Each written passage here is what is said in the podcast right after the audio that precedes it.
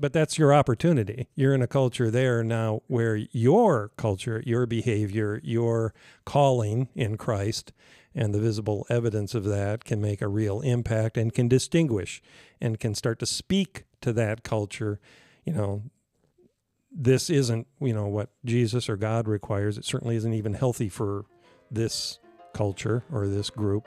And so we're calling you to this.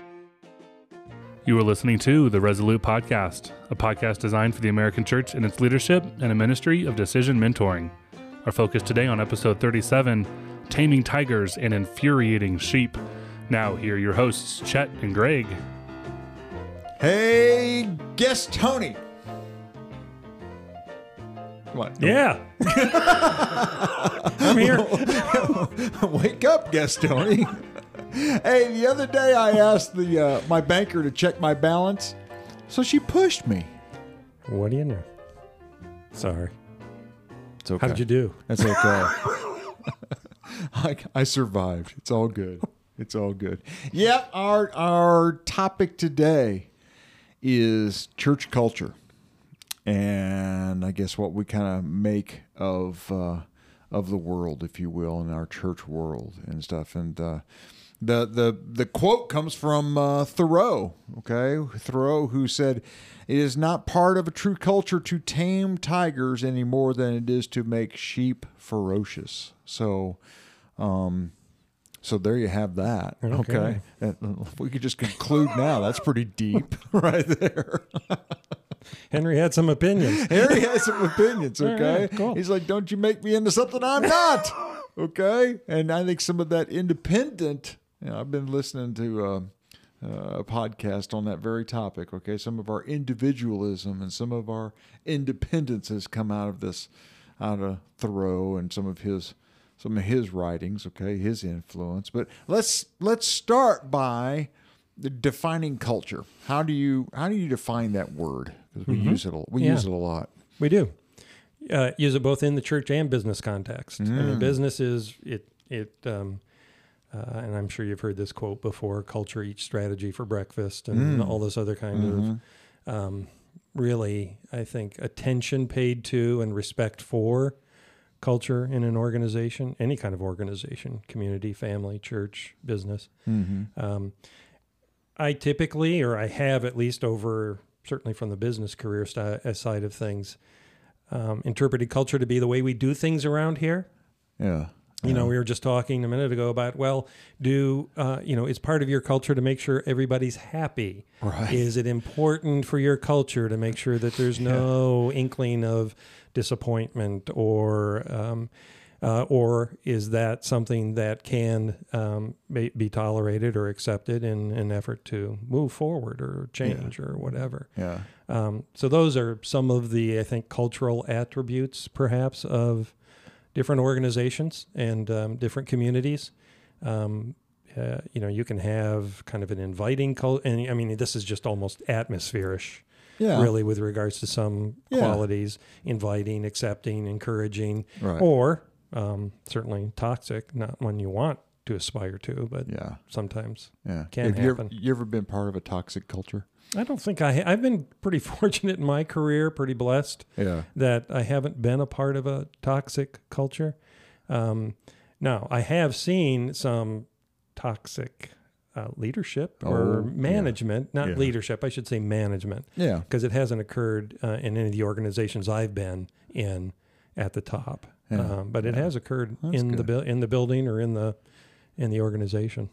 Uh, the the position that I held before I came to Hope. Mm-hmm. Okay. Um, um, I'm halfway proud to say that we got my boss fired. Okay. because it was it was a toxic Yes. environment with a capital T. Yeah. Okay. And um, I first went to the, the president of the organization and said, "This, I'm working for this gentleman, and it's just not working. Mm-hmm. He's offending these people that work for me, and this is just not. It's just not healthy and stuff." Mm-hmm. And, and and his reply was, "I know, I know, I'm I'm aware of it. I know, blah blah." blah. And so. I don't know, we went months more, okay, and Yeah. finally went back to him again and said, um, "Listen, um, uh, I've got people that are ready to quit, Sure. and I'm ready. I'm ready to quit. Sure. I mean, this is it's just it's just not worth it. hmm And um, so, hey, to his credit, he let the guy go. Mhm. I mean, because basically there was an uprising. Sure. It took an uprising, Yeah. okay, to change the to change the culture, you Mhm. know. But uh, and it's sad that that it takes that kind of, you know, that, that difficult of a stance, okay, those kind of things for for you know change to happen and stuff. Yeah. So talking about church culture, we certainly we don't we don't. uh We don't experience that in church culture, do we? Uh, which part? Yeah. Is there an E Well, for all uh, the above? Yeah. Uh, where there's people, there's Yeah. uh, yeah, Yeah. all of that, Yeah. and uh, and there's certainly people in the church. Thank goodness.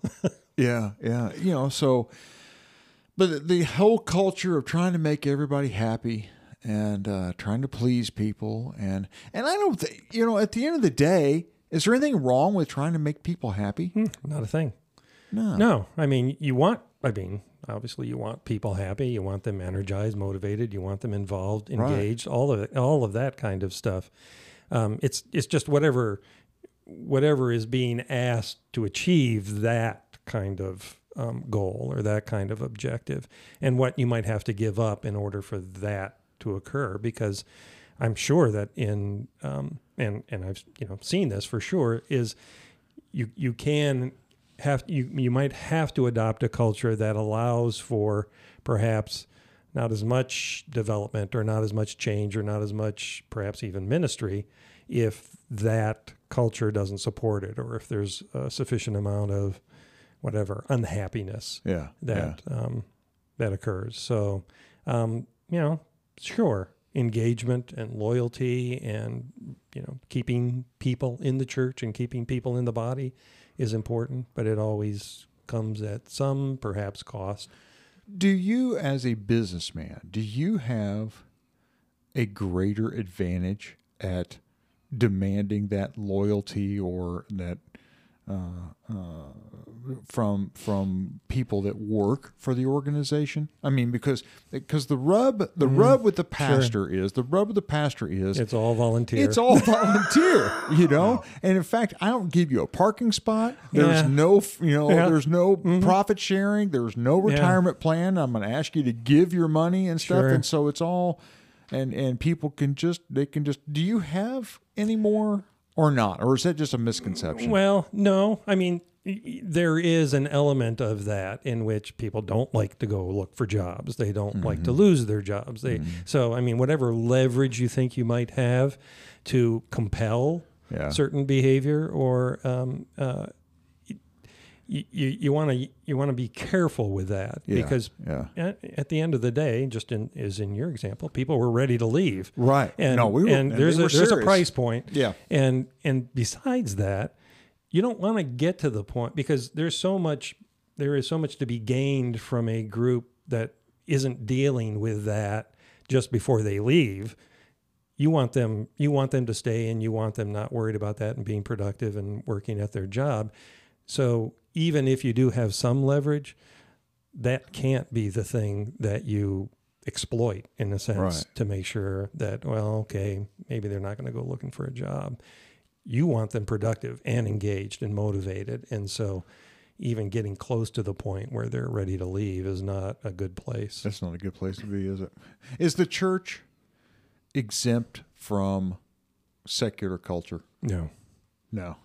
not not exempt um, sensitive to aware um, i mean uh, i'm not sure engaged is maybe the right word but it could be um, depending on what the what that is. But it's not exempt. It lives in whatever culture it's in and whether that's in communist china or whether that's in the us or whether that's in eastern europe or wherever it lives in that culture and it has to take account of it and has to understand it. Um, uh, and then it has to, you know, we um, Book of Titus is a good book about uh, Paul kind of really takes the Crete culture to task. Right. You know, um, I forget what language to use, but it was kind of like they're all liars and stuff like that. And he says, and this is a true saying.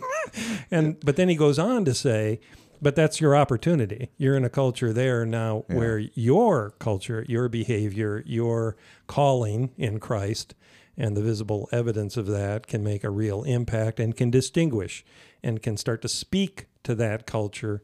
You know, this isn't, you know, what Jesus or God requires. It certainly isn't even healthy for this culture or this group. Right. And so we're calling you to this. Yeah. So, um, so can't be can't be oblivious to it. Um, how much you engage or how much you even kind of accept of it, I suppose, it's probably the more difficult part Well, to figure out. And Brandon, Mm-hmm. because we were talking before we started recording about this about the, the follow up question to that, Mm-hmm. which Greg brings up is is so how much do we embrace then? Okay, because we there is no doubt. I mean, I think that of the questions I wrote for this week.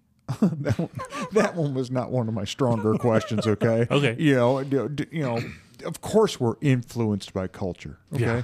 And, and of course, we even think the way we process the world and think about ourselves, okay, is in light of where we live and who, you know, what's around us. And so, but, but how much should the church embrace culture? What you were saying something about that.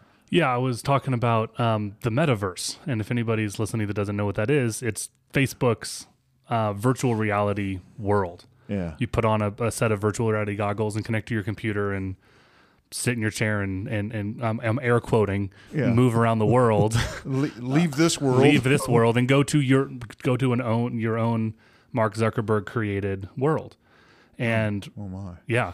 Um, Life Church had uh, a, a church service there.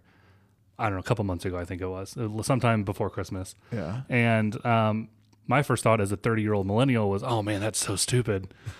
But then I started thinking about it more. And if the church, Wait, if, wait, wait, wait, wait, wait, wait, wait. Okay.